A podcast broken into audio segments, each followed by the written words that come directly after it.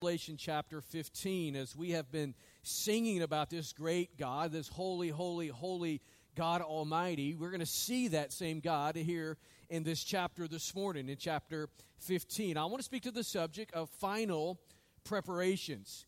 You know, much planning and strategy are, are required to pull off any sort of event. This event we've had this weekend took a lot of planning, it took strategy, it took people working together so that it could be a success.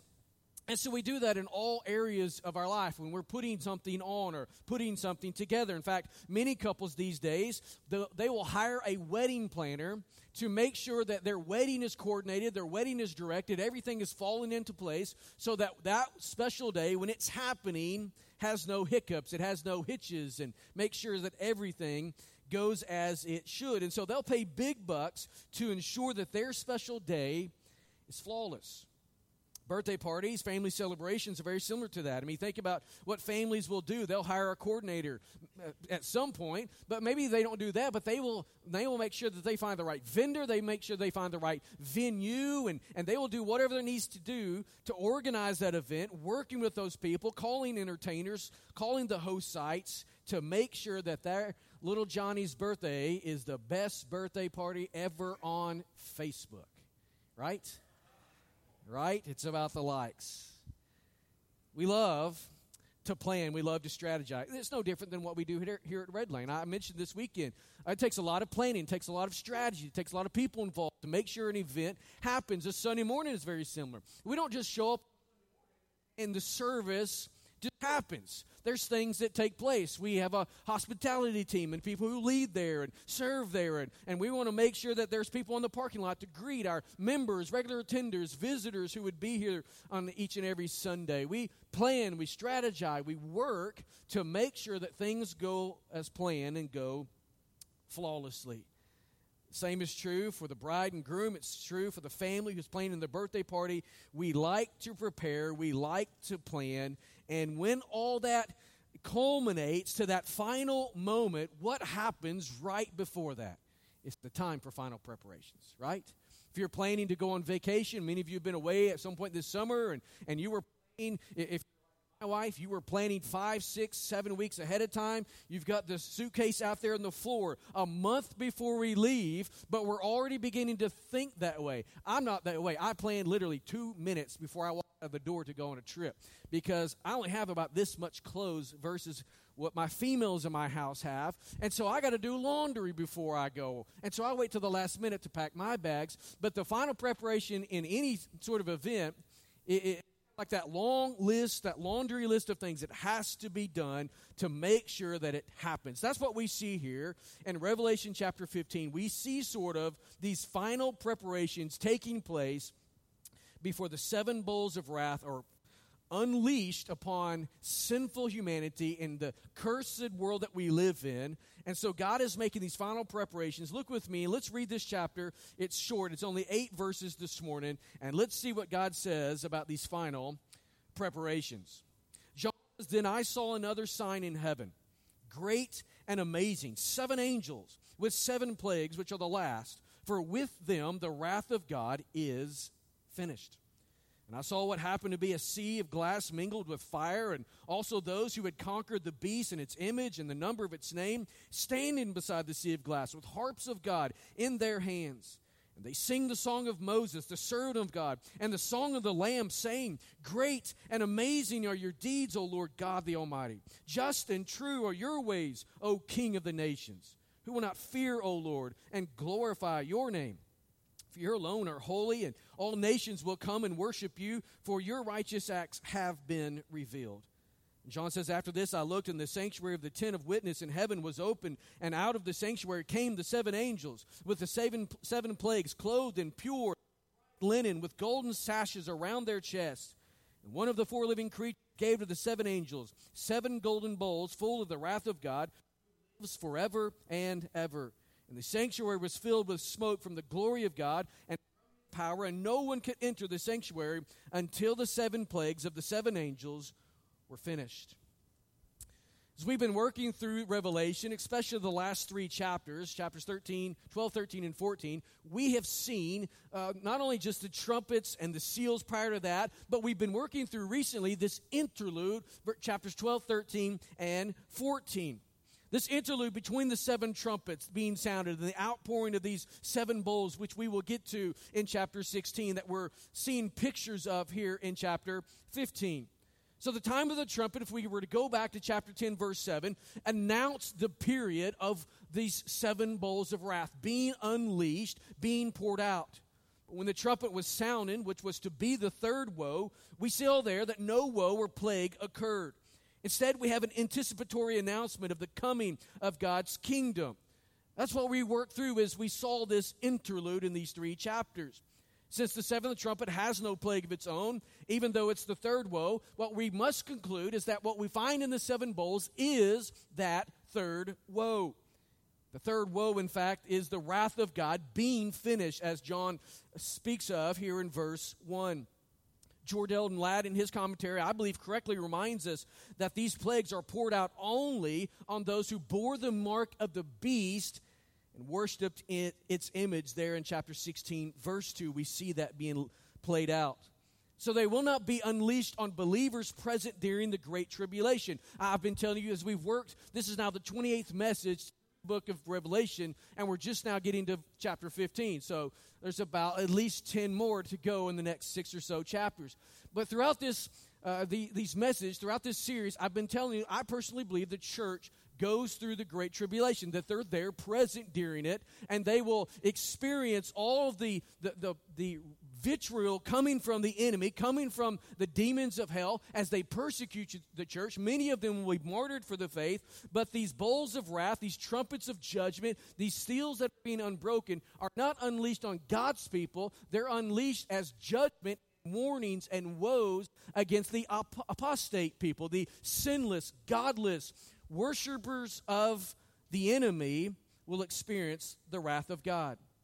So these bowls of wrath, much like the trumpet, serve the purpose of bringing sinful men and women to their knees before God in a final opportunity for repentance. As we end this chapter, I believe that's what we're seeing there is God unleashing and preparing for the unleashing of these bowls to bring men and women to their knees in one last attempt to woo them into his grace. So, in anticipation, anticipation, I should say, of the end, the seven angels and the victorious believers ready themselves to participate in as well as celebrate the justice of God. You know, this morning we've sang a lot about the grace of God. We sang a lot about the, the goodness of God. Wrapped up in goodness and grace and mercy and peace and love and the fellowship He desires to be with, to have with us is justice. It's the justice of God. And we're going to see as the, as the heavens open up and they sing this song, they're going to be singing about the justice of God as it crushes God's enemies. But more than that, singing about the grace and the forgiveness that also comes through the justice of God as they experience salvation through the Lamb. The revelation here is given, just as a reminder, so that we too might anticipate and prepare ourselves for the justice of God and the finality of the end. I wonder, as a Christian, do you long for the end? Do you long, not just that we no longer have to travail through this difficult life, we no longer have to, to, to experience sufferings and persecutions and, and difficulties, but do we long for the end when God, in His justness, brings justice against all sinfulness? That's crushed under his feet. That everything is made right. Last week we talked about the vindication of our faith. That's what we see here throughout the Revelation is this longing for the justice of God to vindicate our faith, to vindicate our suffering, to vindicate the, the, the persecution of God's people and those who have uh, uh they've slandered and blasphemed the name of God. As we look here at this finality, this movement to the final end, I want to share with you three realities that I believe that we need to see, we need to understand in regards to these final preparations. And so last week I had six points. This morning I've shortened it to half that. And so uh, that's just your, my gift to you uh, this morning. You wouldn't be a Baptist preacher if you didn't have three points and a poem. I just always leave the poem out. First thing I want you to see, first reality is we think about final preparations is believers rest in the eternality and the certainty of God's justice as we prepare, as we make final preparations for the end, one of the things we must keep in our mind and we celebrate and we, we hold on to is that we, as followers of Jesus, we can and we should rest in the eternality and in the certainty of God's justice. It is not up for debate. Justice will be served. And that's a good place to say amen. Here in verse 1, John sees a great sign in heaven. Now, this is the third great, great sign that we've seen in Revelation that John has seen and shared with us as he's wrote, written out the Revelation. The first great sign appeared back in chapter 12, verse 1. It was a woman clothed with the sun. The second came two verses later, and it was a great red dragon. If you remember what's going on in chapter 2, the woman symbolizes a, a, a the Lord birthing in, the, the, the son that she's going to bear is going to be the Messiah. And, and, so she's the one who brings the offspring of God into the world. The great red dragon is the one who's trying to stomp that or kill her, put an end to everything that she is doing. So is this cosmic, very. Um, very visionary type of, of picture of what's happening in the spiritual realm, and that's this great two signs that John sees. Now, signs, as we try to understand them here in the Revelation, they point beyond themselves and disclose the theological meaning of history. And so, that very mythological type of scene there in chapter 12 is speaking to what's happening in real time, in real life, as there is a war between good and evil, between the Lord and Satan. The third great sign John sees here it's seven angels with seven plagues. The fact that there are seven angels having seven plagues speaks of the certainty as well as the completeness of divine wrath against all unrighteousness. You probably know that the number seven, many times in the Bible, speaks of completeness, speaks of finality, speaks of wholeness there, right? Creation was created in six days, and then on the seventh day, God rested, speaking of the fact that it is finished, it is done. Verse 1 here as we seek to understand all of what's taking place, serves as a summary of both chapters 15 and 16.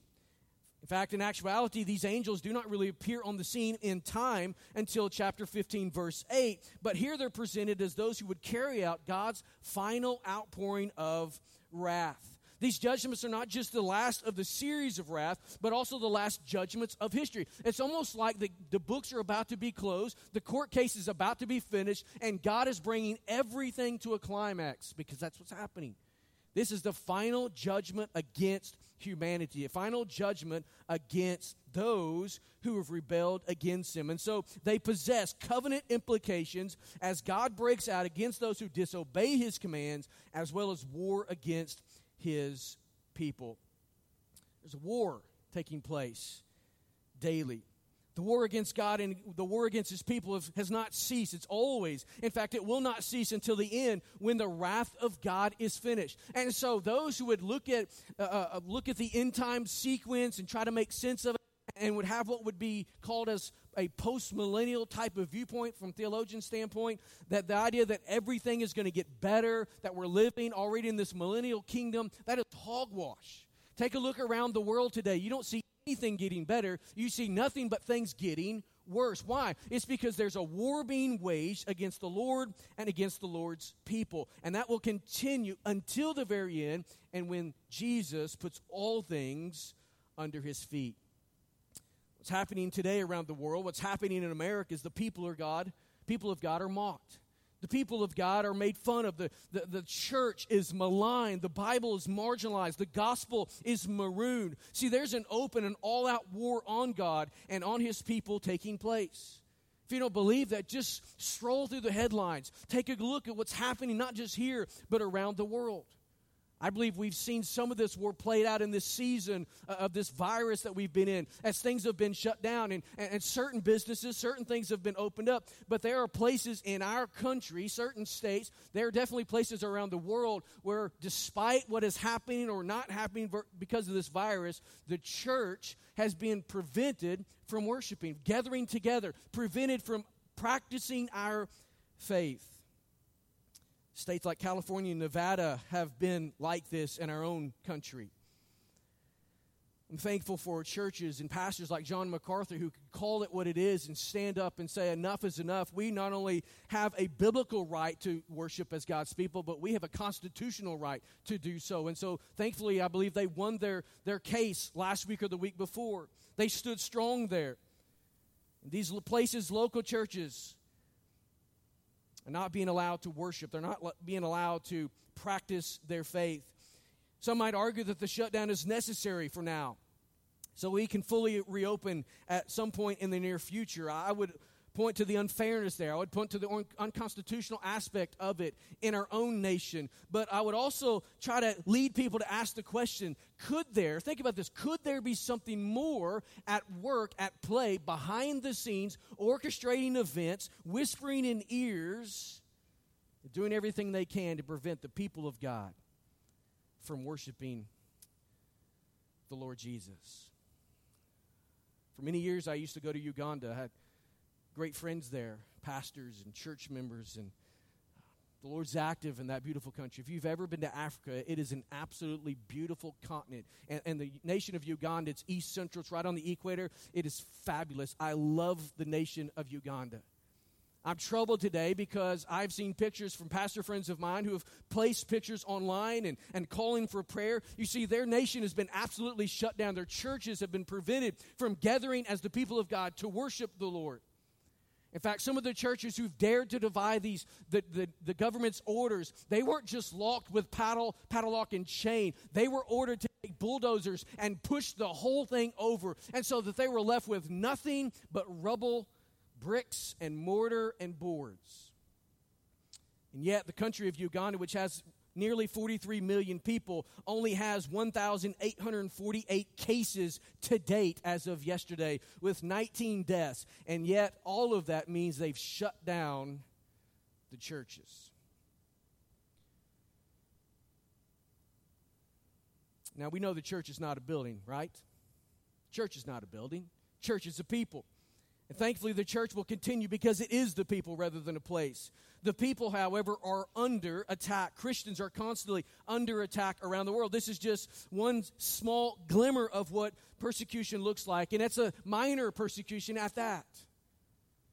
Christians are constantly under attack around the world. They're being persecuted. They're being killed for their faith. You see, their rights are being stripped from them. And we watch today as our culture, right here in America, becomes increasingly antagonistic toward anything and everything Christian. If you don't believe that, just pay attention.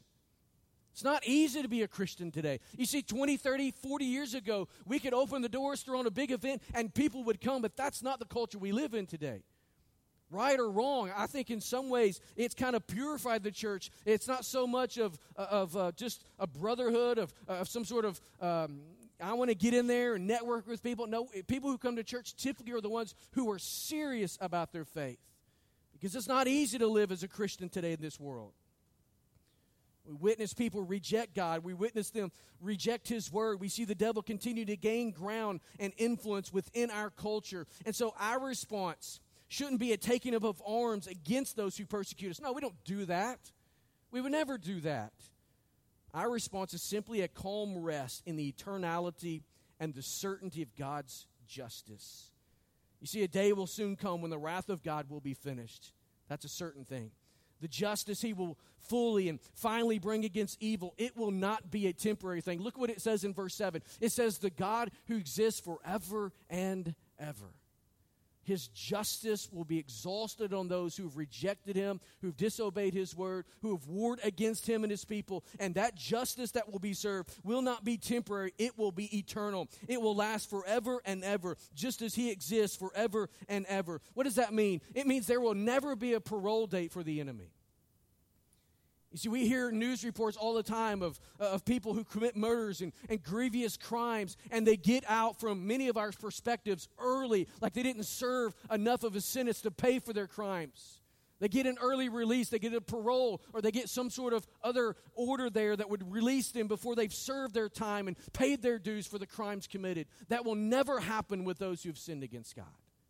There will be no parole for the enemy. There will be no parole for the demons of hell. There will be no parole for the rebellious men who reject Christ as Lord and Savior and war against the people of God.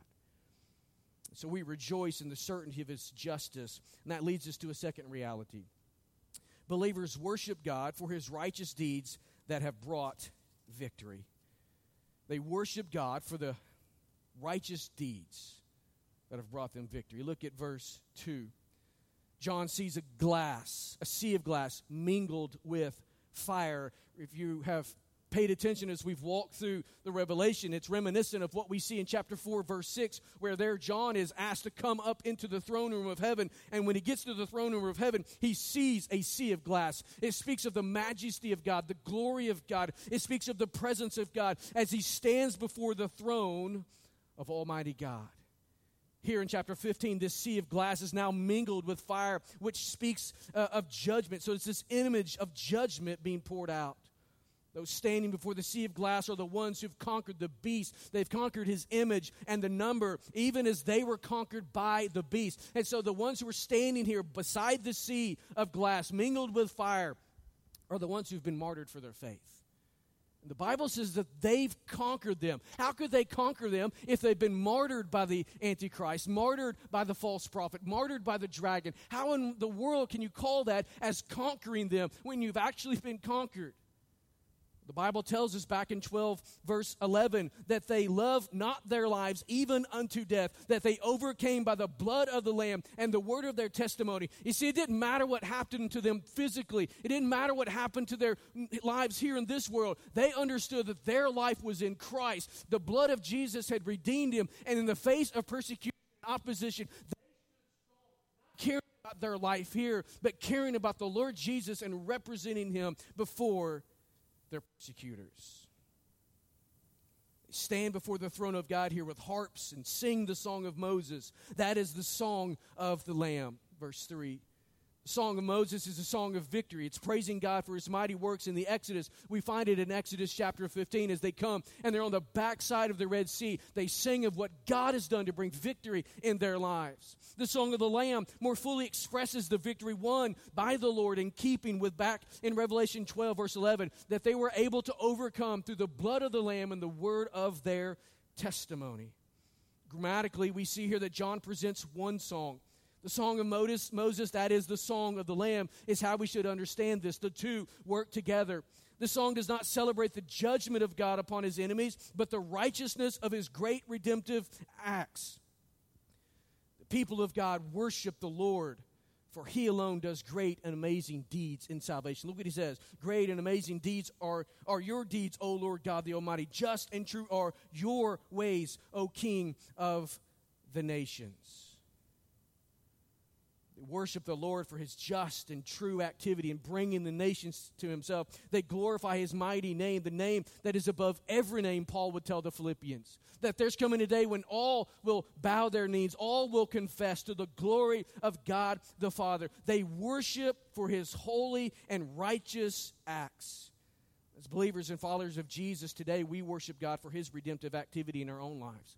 We worship the Lord for his redemptive activity in our families, in our church, in our community. We praise God for the grace that opened our eyes to our own sin and rebellion. See, when we sing like we've done this morning, we think about his goodness and grace, we should be just overwhelmed by the fact that he loves us and called us to himself. Because Paul told the Ephesians that we were dead in trespasses and sins.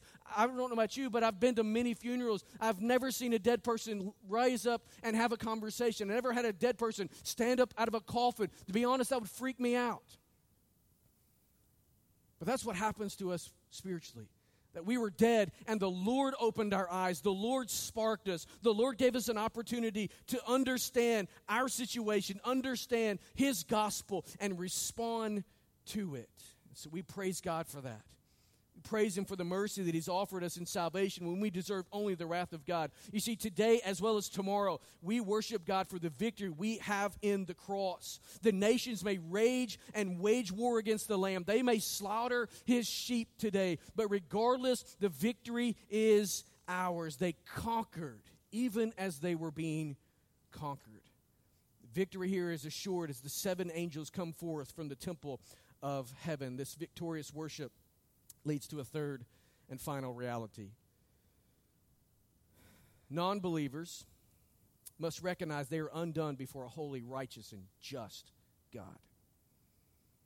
Non believers, those who are not in relationship with Christ, must realize, ought to realize, should realize, they should see the predicament that they're in in the face of all that is about to take in the face of the wrath that is about to be fully and finally exhausted upon them. The proper response to all of that is to bow the knee, to recognize their undoneness. As Isaiah said, I am a man of unclean lips. I am a man of an unclean heart. I live among a people who have unclean lives. I need the grace and the mercy of the Lord Jesus Christ, and I will repent and turn in faith to Jesus. That is the response of an unbeliever in the face of holiness and righteousness and justice.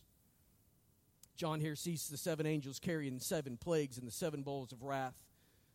They come from the temple of God, which inserts the idea of covenant with its attendant blessings and curses. The idea that God had made a covenant with his people Israel. It's carried over into the age of the church that God will bless his people, that God will fight for his people, God will provide for his people. And though we may suffer for a moment, there's coming a day that the Lord will honor his covenant with his people. He will bless those who bless, he will curse those who curse.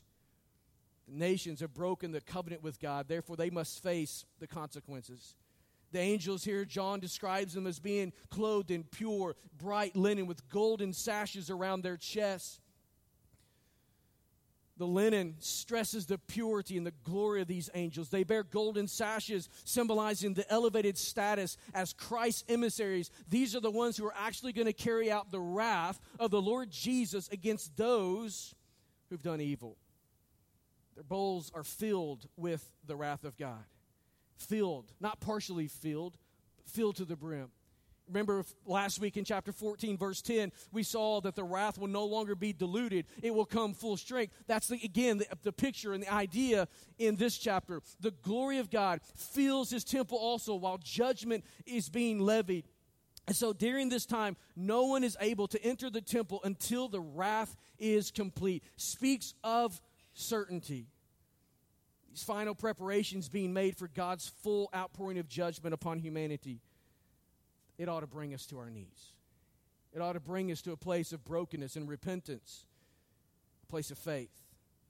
Non believers Lost men, women, and children should see the danger that awaits them just ahead and turn back. Like a driver who's going down the road and he sees the sign that the road is out ahead, you don't continue to drive faster to the end and plunge off the cliff. No, you hit the brakes, you stop, you get off the road, and you take another exit. That's what we should do in response to this. A person who's not in relationship with Jesus Christ, who sees the holiness and the righteousness and the justice of God being levied against sinful humanity, should warn or should heed the warning of God, pull off, get the next exit, and put their faith and trust in Jesus.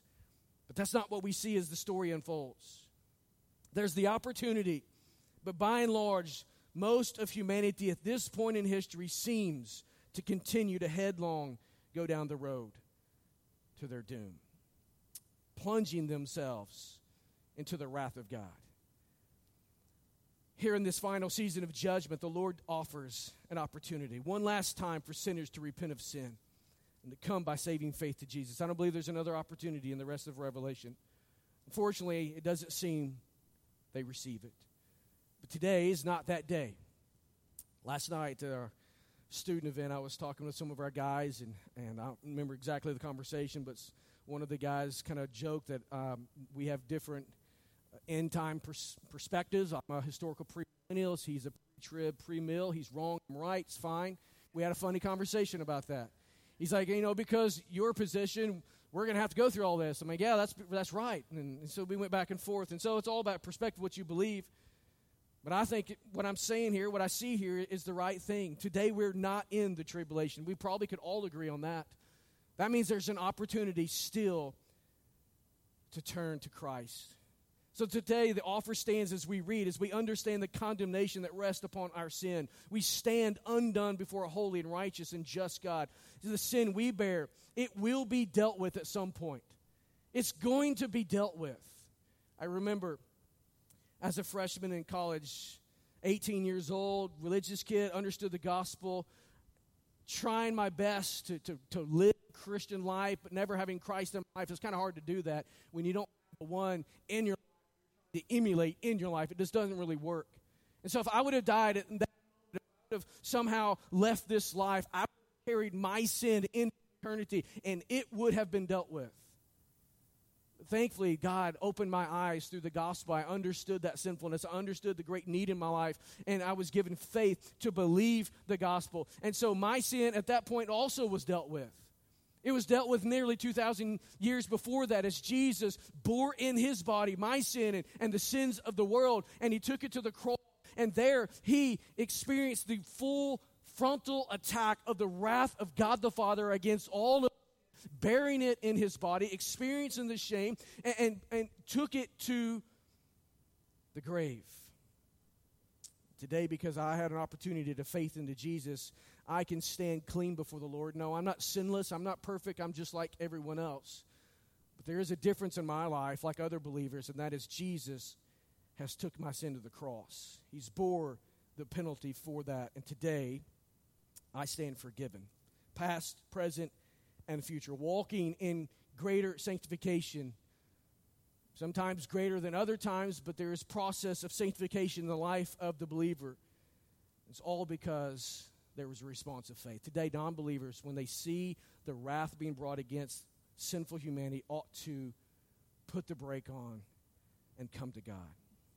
These final preparations in closing remind us not just that the event is almost here, it also reminds us that it's certain.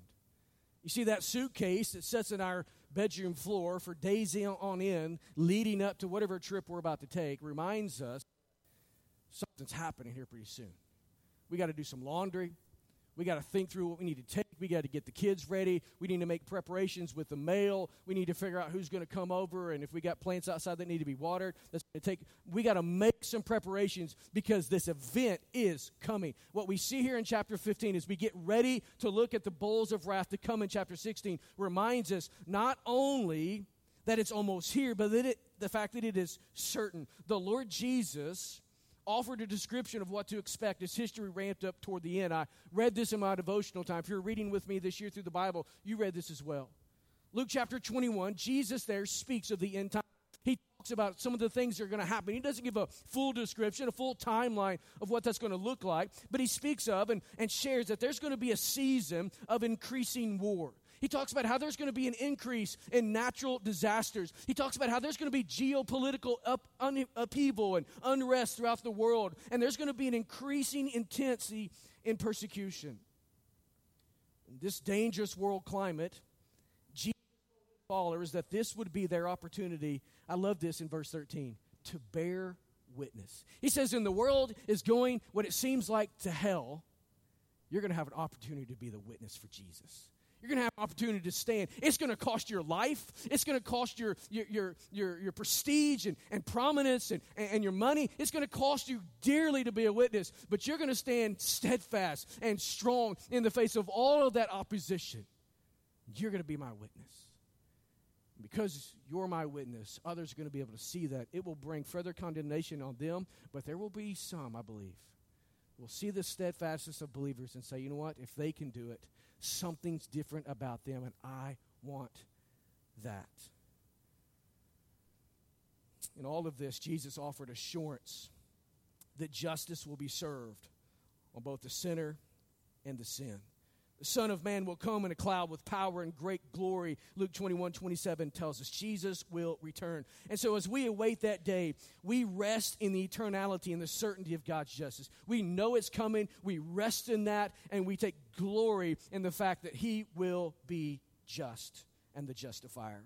We worship him for his righteous acts that have brought us victory through the cross. And we pray that sinners will recognize their sin and the judgment they are under and turn in repentance and faith to Jesus. We pray that they will believe on the gospel. The greatest need in anyone's life, I told this to our students last night, is to believe on Jesus greatest need in your life is, man, I need more education. I need more money. I need a better house. I need a new car. I need my kids to obey. I need my marriage to be put back together. That's not your greatest needs. The greatest need in your life, of anybody's life, is to be in a relationship with a God who loves you and has done everything necessary to redeem you.